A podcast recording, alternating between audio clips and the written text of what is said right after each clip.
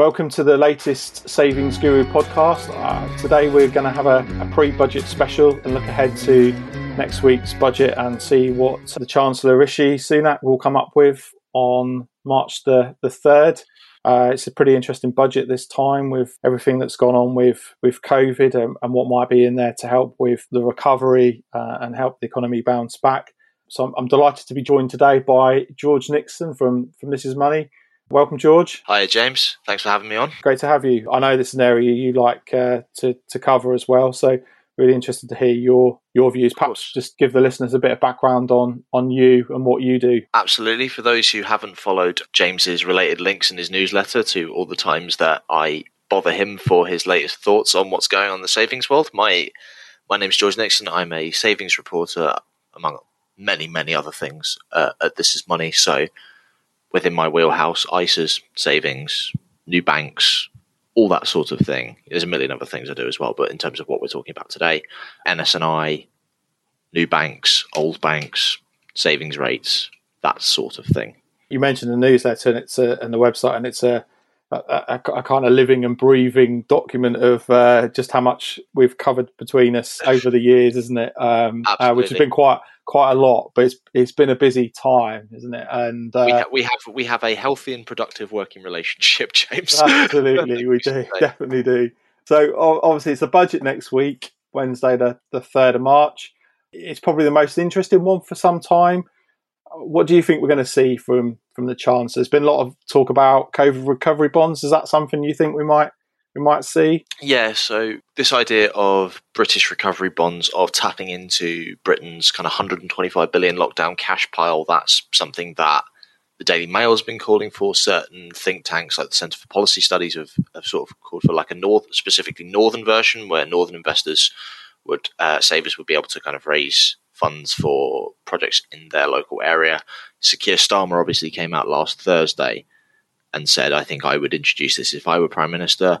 That could potentially throw a bit of momentum behind the issue. We did, uh, This Is Money, looked into kind of how feasible this would, this sort of thing could work last week. I would, if I'm honest, I don't think I could see it being introduced. I read quite a good piece in the Times earlier this week by David Smith putting forward a couple of um, arguments as to why it would be really useful in terms of directing savings to productive uses um, rather than just kind of letting all that money flow out. And it could do a good job of clamping down on potential risk of inflation. But because of what it would cost the government, you know, this is something that we looked into last week that the government is able to borrow from the money markets at very, very, very low rates, far lower rates than it would have to pay to savers. And this is a time where Rishi Sunak appears very keen to unwind the amount of money, uh, the government support that's being offered, and clamp down on the cost, uh, clamp down on what coronavirus is costing the Treasury. So I think for a, a chancellor who's increasingly getting itchy about the cost of COVID to the Treasury, I just don't think I could necessarily see that sort of thing being introduced. If this was George Osborne, I think it would be it would be a lot likelier because you know he loved to pull a rabbit out of his hat at the end of the budget. You know, Rishi Sunak's only had one budget, but I'm just not sure it's the same same sort of thing. Not in not for savers anyway. That's an interesting point. Actually, I, I agree with you there. I, I, think they're very different styles of, of chancellor, and that's going to have a bearing bearing too. And we we've discussed this point around the, the cost of, of doing such a, a bond. I mean, there, there, there's there's obviously precedent for it with um, the war bonds after World War Two, so it's not a it's not a new idea, um, but it would be expensive to raise that money. Um, I don't know. I'd be interested in what you think about uh, the you know the obvious vehicle is to raise if, if if it was to happen to raise it through NS&I, and the the you know potentially the damage that's been done last year with with the sudden spike in increasing volumes coming in from NS&I, and then obviously culling the rates in uh, November uh, to you know 0.01 in in the case of the income bonds and and the outflows that were were then seeing whether there's been too much damage done to NS&I's kind of reputation uh, that that's too soon to then potentially use them as a a COVID recovery Yeah, bond vehicle. It's a really it's a really good point because they would obviously be the ones who would be raising that money for the government from savers. You would think. I mean, only last week, NS&I had a power outage, which you know is just the latest example of things going wrong. There, it's had huge customer service problems. You know, as a result of its rates going up and then dramatically going down. People trying to put money in, people trying to pull money out. So, to refer back to our previous point about British recovery bonds, could you imagine NS&I trying to raise billions of pounds at above market rates at the moment with all the problems that it's having? I just think it would be an extra straw on an already broken cam, uh, already broken camel's back. I think it, it would be. I think Ian Ackerley would probably be thinking, please don't put this on our plate. We really can't cope with it while we're trying to phase out the premium bond checks, while we're trying to hire more customer service people, while we've already got a backlog of complaints, while we're already seeing more customer service waiting times, while we've already, you know, got someone sticking their finger in the plug socket earlier this week. I think it would be complete carnage. I, I, I agree. I think I think it's probably just too too soon. If we go back, uh, you know, a few years, the pensioner bonds were done um, you know, pretty uh, smoothly without too much hitch and brought in a reasonable amount of money. Sort of similar type of idea, but but lower volume than what would be needed now. Well, that's the point, isn't it? Uh, and without the history, be, yeah, it would it would be so much money that you know to to make it worth doing, and at that volume, you just you could just see the warning signs are just flashing before our eyes, you know, as we even talk about this now. Yeah, yeah. Well, while we're, while we're on NS and I, obviously that that that there sometimes uh, drops in to the the budget. Do you think we might see anything there more more generally coming either as part of the budget or as part of their new new financial year, which will be uh, April? Can you see any changes? It's an interesting one, isn't it? Because you predicted the back end of last year when we were had kind of half years of results to go on from NS&I that we might see a cut to premium bonds, another cut to premium bonds this year. Um, obviously, the latest results from NS&I mean it's got to raise about seven billion pounds between sort of January and March. So obviously, we've done two of those months already to hit that fundraising target because like twenty six and a half billion pounds have pulled out in the last three months of last year after the cuts, which I think were, you know, that's some really really steep outflows. So I it, it's weird. It, it might even need to put its rates up again because can you see many people putting money in at 0.01%? Probably not. Into those income bonds, for example. You know, its easy access account pays 0.15%. It's not a particularly appetizing offer for savers, and the premium bond figures that we've seen don't suggest it's quite getting the right volume that it wants. So I think any cuts to premium bonds might be off the table for now. I mean, you'll you'll have more of an insight into this than me, but it doesn't seem as if it seems as if it might be in a situation where it needs to raise more money rather than push it all out, which I think is one of the things that you talked about last year.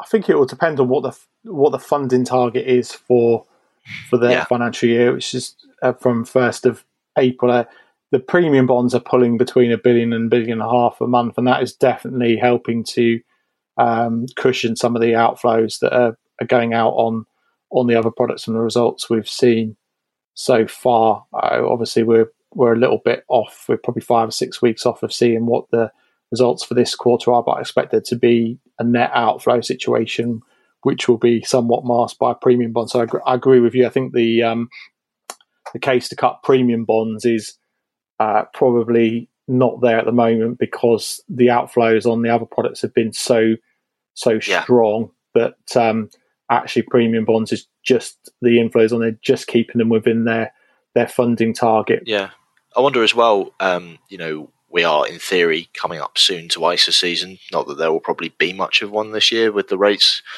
the way they are, but premium bonds are tax free. I wonder if we could see a kind of late season surge into into premium bonds because you know, people thinking I can't get a good rate on on an ISA, maybe I'll you know opt for that one percent prize fund rate. Maybe I've got a chance of million, winning a million quid. I think we're definitely seeing that sort of behaviour at the moment. I think people are looking at the market going, well, Best Buy Easy Access is is 0.5. If certainly people who've got large savings balances, which we we know there are, um, you know, quite a few who are already holding the 50 grand premium bond limit. I think I, think people who've got that are looking and going, do you, do you know what? I, I get uh, if I put that in the easy access at uh, at half a percent, I get uh, so so little um, on that in terms of interest. I, I, might as well take the take the gamble on on premium bonds because even if I don't win anything, I, I lose in in actual terms very little by way of interest. So it's, exactly. it's kind of worth the punt, isn't it? And if I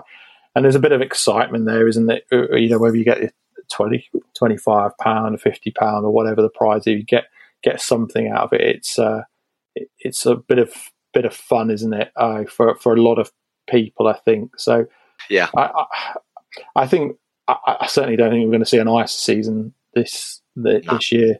Uh, there's no signs of, uh, anywhere of, of, of, that happening.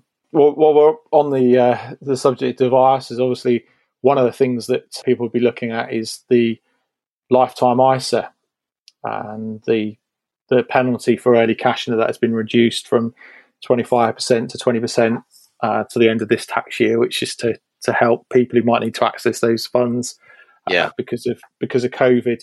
Uh, lots of calls for that to be either extended or made made permanent. Is that something you you think will be covered?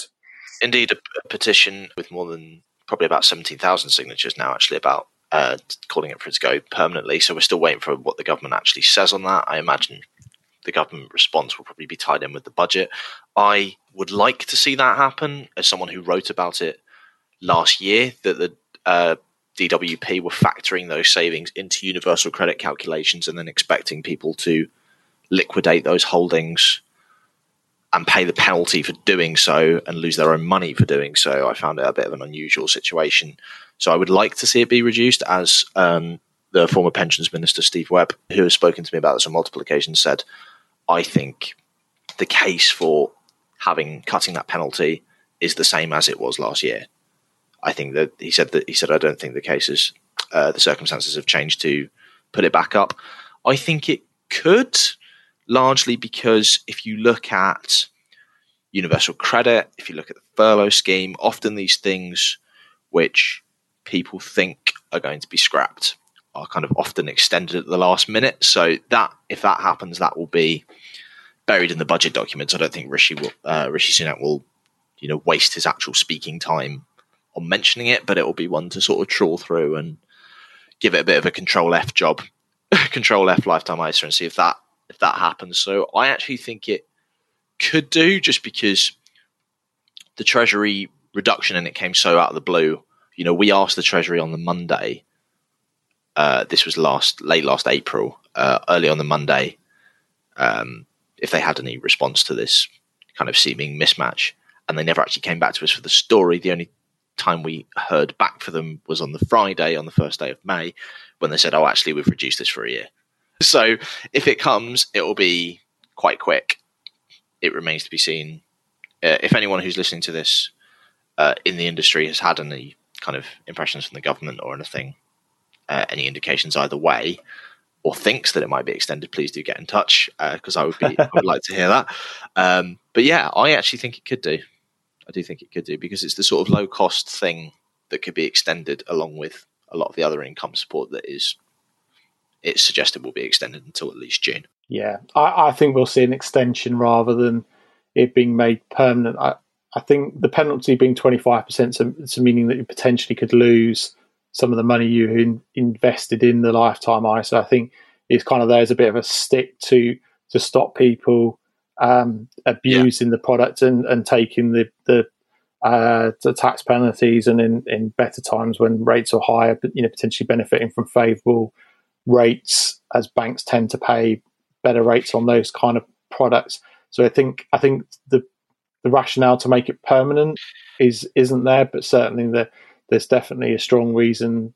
As you said, the circumstances are not uh, different at this point. So I think a, another year's extension would make make sense. And I, I, I, hope it's something we do see, and I think it, it will, be yeah. something that is is done. It would be the kind of kicking the can down the road um, thing that we've sort of seen from the Treasury over the last year, really.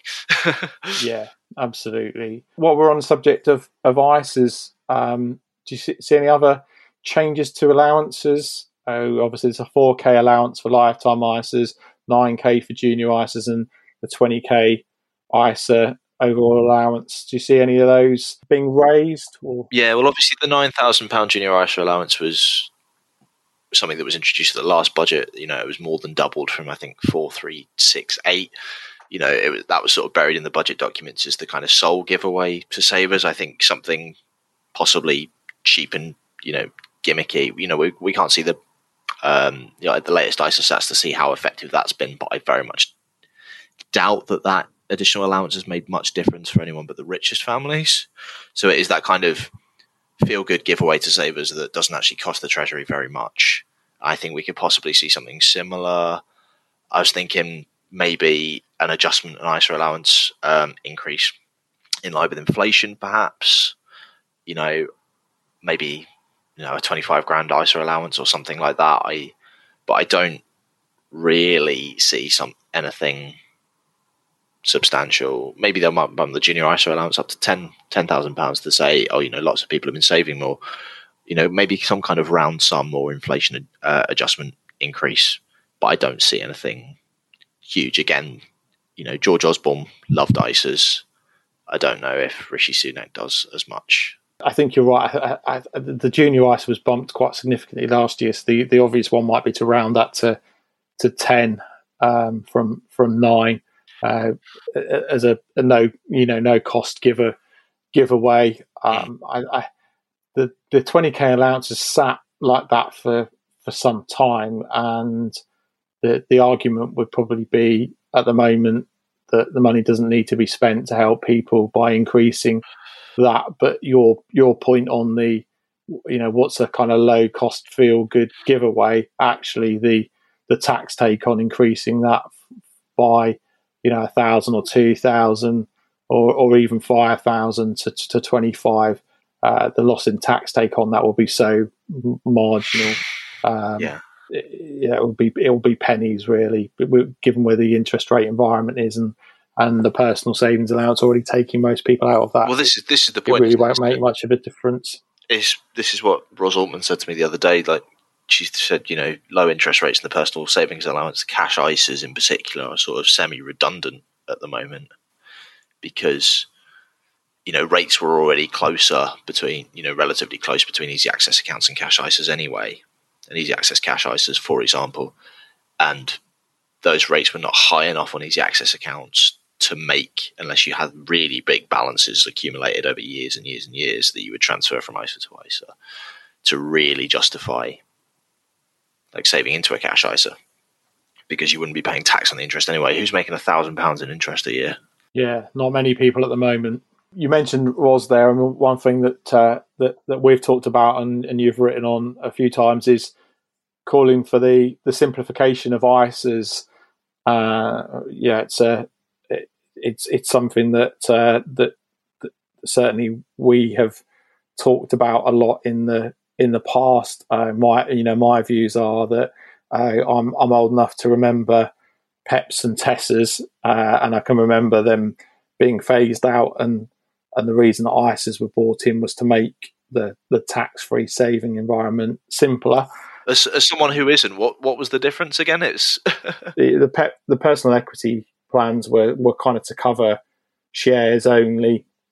The Tesser was tax exempt special savings account, uh, but I had a small allowance, and it, it never really kind of took off uh, in the, the environment. And I, I, think it's I think it was less um, that the the need to simplify the kind of tax idea, but more the have have it under the same umbrella and re rebrand and, and and kind of push people and just and and strip it out. There was different allowances for it, and I think the idea of the ISA was we have kind of one allowance, and yeah, they, yes, they did sub-segment that to, for you know for caps uh, on it, but but one kind of product name, and uh, you know I think it, it it, it was hugely successful in terms of making things simpler for sort of the first 15, 16 years of its 22 years now. Um, but uh, the then you George Osborne uh, went and ruined everything. absolutely, yeah. I think you know you mentioned George Osborne loved ISAs. He loved them so much. And what he's done is uh, bought in one for uh, every loads, day of the week. There is there is nearly more. there is nearly one for every day of the week. There was six at one point, wasn't there? When the help to buys got gone now from Yeah. the new customers. So yeah, we're we're down to five that are that are kind of live. But, so what did we? So what? This is what we. This is what George Osborne did. Apparently, this is what I wrote in the story that uh, you're in, Ros Altmann is in, and Andy Bell from AJ Bell um, are all have all contributed to. Because as we sort of said, we don't expect a huge amount from sa- for savers in this budget, so we kind of went a different way and thought we'd address this issue of what Rishi Sunak could and perhaps should do to fix the ISA system. So George Osborne, if we include the replacement of child trust funds with junior ISAs, which obviously is a bit cosmetic, but you know it's an ISA, and then you have help to buy ISA, the help to buy ISA, the lifetime ISA, and that little thing, the innovative finance ISA, which is a very strangely named product that no one's really gone for. That's obviously a tax wrapper for peer-to-peer investing, and even some of the people within the peer-to-peer industry. I remember speaking to them about this a couple of years ago. This is um, something that's kind of fallen off my radar a little bit uh, as the industry has really contracted. But even some of them were saying that that ISA was kind of really introduced before the industry was almost really ready for it. Like peer to peer lending wasn't really big enough to justify having an ISA. And then, of course, the lifetime ISA is, you know, people have said it's quite a strange product because obviously it marries together two very different goals. If you can use it for, as a first time buyer or you can use it for retirement um, which are you know two different goals, and people have said that's confusing, that's complex, but it's just reflective of how you know you mentioned ISAs were were set up to be simple. It was to marry together these PEPs and TESSAs into a really simplified saving system that stood for one thing, and now we have a system which is seemingly far too complex, a far dizzying array of rules. Okay, there's a twenty thousand annual allowance, but you can there are restrictions within that, and some ISAs have smaller allowances than that, and there are limits into what you can pay into, and that sort of thing. In terms of whether we can actually see a simplification of it, I doubt it. You know, I don't. You know, with George Osborne, there weren't in his budgets there weren't a huge deal of, especially in the latter years when he was making those ISA changes, wasn't um, there wasn't anything as pressing as a global pandemic and the financial response to it to allow him to make those tinkers tinkering uh, make that tinkering to the ISA system. So it just doesn't seem like the sort of the kind of budget where that would be the priority. And in fact, what we've seen from Rishi Sunak over the last kind of eight months is that he really wants to seem to prioritize a recovery that is led by consumer spending rather than government directed saving.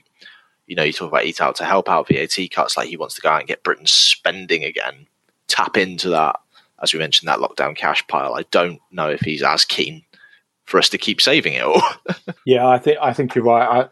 I I think there's there's kind of been no no noise there, and I, I think he's got other bigger things on his his plate, um, uh, and I think it would be uh, because of the complexity that's been put into the the system. Now, I think it would be a bigger piece of work to actually pull those to get together. The the idea of a kind of one ISA is is very simple, but the um, the tricky bit would be the work that would have to go on behind the scenes to consolidate what's already yeah, out there and, and how that runoff, if you like, would be managed or the, the, the transfer process. And I, I'd be I'd be stunned if we saw anything on on that yet. I think we're going to have to wait another year or two before um, any any changes there. Unfortunately, uh, yeah.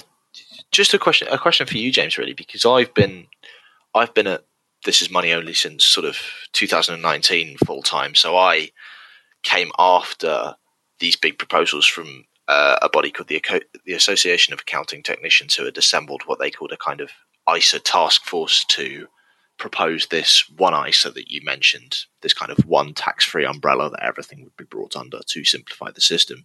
Did you think at that time?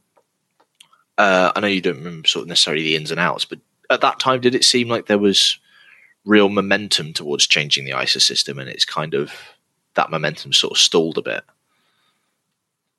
I I think uh, at the time there wasn't necessarily a strong momentum. I think I think it was more people that were, um, if you like, like myself, passionate about the industry. Were starting to say, actually, if we, you know, we're going to help the people that this was in, intended to help, which were, yeah, the, you know the idea behind ISAs fundamentally was to get more people saving and to get people even with smaller amounts of saving being able to be rewarded tax free for for for doing so. The the allowances have increased, you know, quite quite strongly. But the if we go back to kind of the beginning, the idea was to get people having that you know kind of smaller pot of tax free free saving. So I think those of us that are still in that you know thought process of these should be a products to help people saving get saving you know should be the kind of go-to savings product for people starting out with their their savings. You know started to we're starting to feel at that time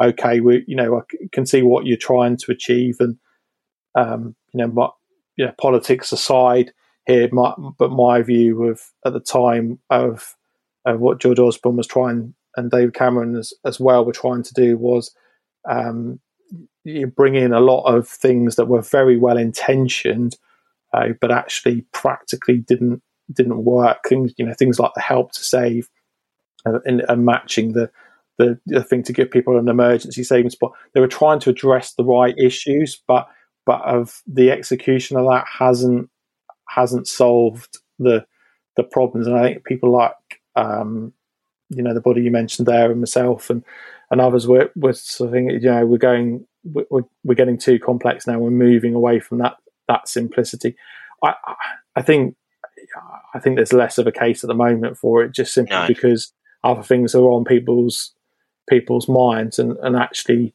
um yeah people the, the, the pandemic's been very polarizing there's some people that are incredibly um, better off by comparison for it. People who are in steady jobs that are now not having commuting costs and not eating out and not um, you know putting petrol in their cars because they're not going anywhere uh, suddenly find themselves several hundred pounds a month better off. And then there's people at the other extreme who who've just seen their livelihoods completely decimated. It's been it's been a real um, polarization there. It's not that everyone's kind of suffered a bit or um, everyone's um, saved a, a bit. Uh, it's um, some people have done really well, and some people have done incredibly uh, badly badly out of it, and and and that's the the problem. And I think because of that polarization, um, there's there's less need because the people who've got the money to save at the moment are are, are the ones that don't need help.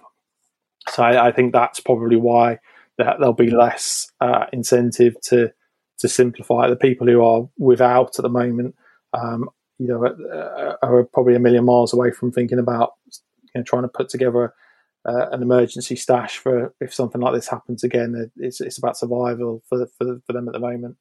Yeah, absolutely. So, any other changes then, George, that you think we might see that would impact savers in the budget? Any rabbits? I've asked a couple of people about this. Well, this is the thing with rabbits is you don't know that they're going to come out, um, so we've all got to wait and see. Honestly, I don't I just don't think that it's a savings focused budget in the slightest. I think you know the, what the government's concerned about is the massive cost of the corona of the coronavirus support that it's paying out.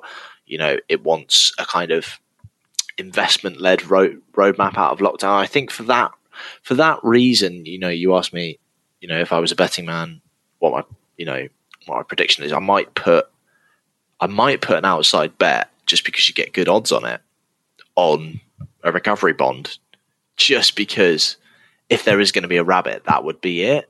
You know, there was something floated in the mail this um, on Thursday morning about you know a discount voucher scheme for the high for supporting the high street. You know, they don't they sometimes go for these kind of madcap proposals like Eat Out to Help Out was. So maybe you could see something like that, but that's the only thing I could really I could really see that was kind of tangible and not, you know, just a kind of a slight increase in the ISA allowance or personal savings allowance, yeah. for example. If you're a betting man, then what what's your prediction? What what do you think Rishi will do? So if I put I put two bets on, I put my bet on what I was likely to win, likely to win, um, which would be next to nothing in real terms, and then I would take a, a slight flyer on the outside chance of a of a recovery bond. Yeah. Okay. I'm going to go for absolutely nothing. Absolutely. Uh, I'm naturally optimistic, but I'm, Yeah. I'm pretty pessimistic for savers on this budget. Sure. I think we'll see allowances maintained. Uh, I don't think he'll go for the COVID recovery bonds because uh, the, the implementation and the cost uh, for for somebody who is now starting to be very cost focused, I don't think it will stack up. Um, so I, I, I think we're going to see. Um, I think we are going to see some rabbits. Um, I could see a voucher kind of Yeah. scheme to help a Something recovery. spending, some kind Yeah, of spending scheme, isn't uh, it? that's- most likely to be. that's it. I think that's where we'll see the rabbits, not not on savings. I I, I think you and I'll be pouring over the detail, but I suspect we'll be going down, you know, page eight hundred or whatever, looking for that. Um, what you know, which where's the allowance that's been flexed or or something that's been been introduced that we weren't uh, uh, expecting. written on, is it really? Yeah, I, I, I don't think it's going to be there this time. I think we're going to have a painful uh, search through the detail, looking for looking for something and not find it. So that, that's my prediction. Uh, Absolutely. uh, so um, you know, lump lump on us being completely wrong. Yeah. Uh, uh, um, so let's kind of draw draw it to a close. The, the question that every guest has to answer when they uh, when they come on the show is: if you were the chancellor for the day, what is the what is the one change that you would make to benefit savings? I was racking my brains about this. I feel like I'm being interviewed by um, Donna Ferguson for those Me and My Money things in the mail on Sunday. I'm, in, I'm in a steam company along with like uh, Michaela Strachan and whoever else has been asked to be what they do if they were chancellor for day for the day. um, I will be honest. I'm, I was thinking about this. Might go with the controversial one here. Uh, Go. I might actually get rid of the personal savings allowance to Oh, to re-incentivize ISA season and ISA saving, and in parallel with that, find a way to make to inject more competition into the ISA market. You know, there are um, and take advantage of get maybe get those historical balances, those big sums of money into smaller challenger banks, and find a way to inject more competition into the ISA market by making it easier for providers to set up ISAs because you know you and I have spoken about this before. It's not an easy process, which is why you see less competition in the ISA space. I think you know the personal savings allowance at the moment is practically irrelevant anyway because you know so few people are earning such little interest on their savings. You know you need to have so much money to exceed that thousand pound allowance. Maybe I wouldn't get rid of it entirely. Maybe I'd get rid of cut it down to like two hundred pounds or hundred pounds or something. But yeah, I'd want to re-incentivize ISA season. So maybe I'd go for something like that. How about I that? can't, I can't see the personal savings allowance No, I- disappearing. I can't either. It's probably a bad idea for a million reasons, but that's my uh, that's my I think I think it's not a bad idea from a, a saver's perspective because I think um, it, it's it's something that's been introduced uh, as an administrative benefit, hasn't it, for HMRC, which is to to, to allegedly take ninety five percent of people out of the um, tax regime on on savings. But your the the point you make about the impact on ISAs is is is a good one, and and the the, the thing is, it's a something that's been bought in to to uh, reduce the administrative burden both on the individual and on the state. But actually, what that, what it's done is create a situation where it's um, removed uh, the kind of incentive and benefit for for, for new ISA savings. Um, so it's another muddying of the the waters, unfortunately. Um, but I think we're going to have to wait uh, a bit longer for, for that whole space to get uh, yeah. resolved. Sadly, How does that compare to some of the other ones? you're the first person, George, who suggested that. Uh, a lot of people have come up with with kind of new ideas to incentivize different types of of savings, or have wanted to kind of tinker with the the ISA system. You're, you're definitely the first person to suggest personal savings allowance be be cold, but I, I think that uh, that there's a number of people who kind of within the industry would like to sort of see ISAs tinkered Yeah. with, um, and then there's been a whole range of kind of other other stuff. Uh, uh, but it's always interesting. Always interesting that what people's uh, kind of focus and priority is on on that. Uh, um, George, I'm, I'm I'm conscious that we're we're kind of coming to the end uh, of of time there. Um, it's it's been fascinating, and and I look forward to seeing uh, how close we are See, see if we're positively surprised. Yeah, let's see. Let's see what uh, what happens on Wednesday, and uh, and and see see if we're right or, or not, and then we'll uh, we'll revisit. Uh, um, thanks ever so much for joining me, George. Thank you for having me on. it's been a been a pleasure. Been a, always good chatting, James. See you later. Bye bye. Thanks, George.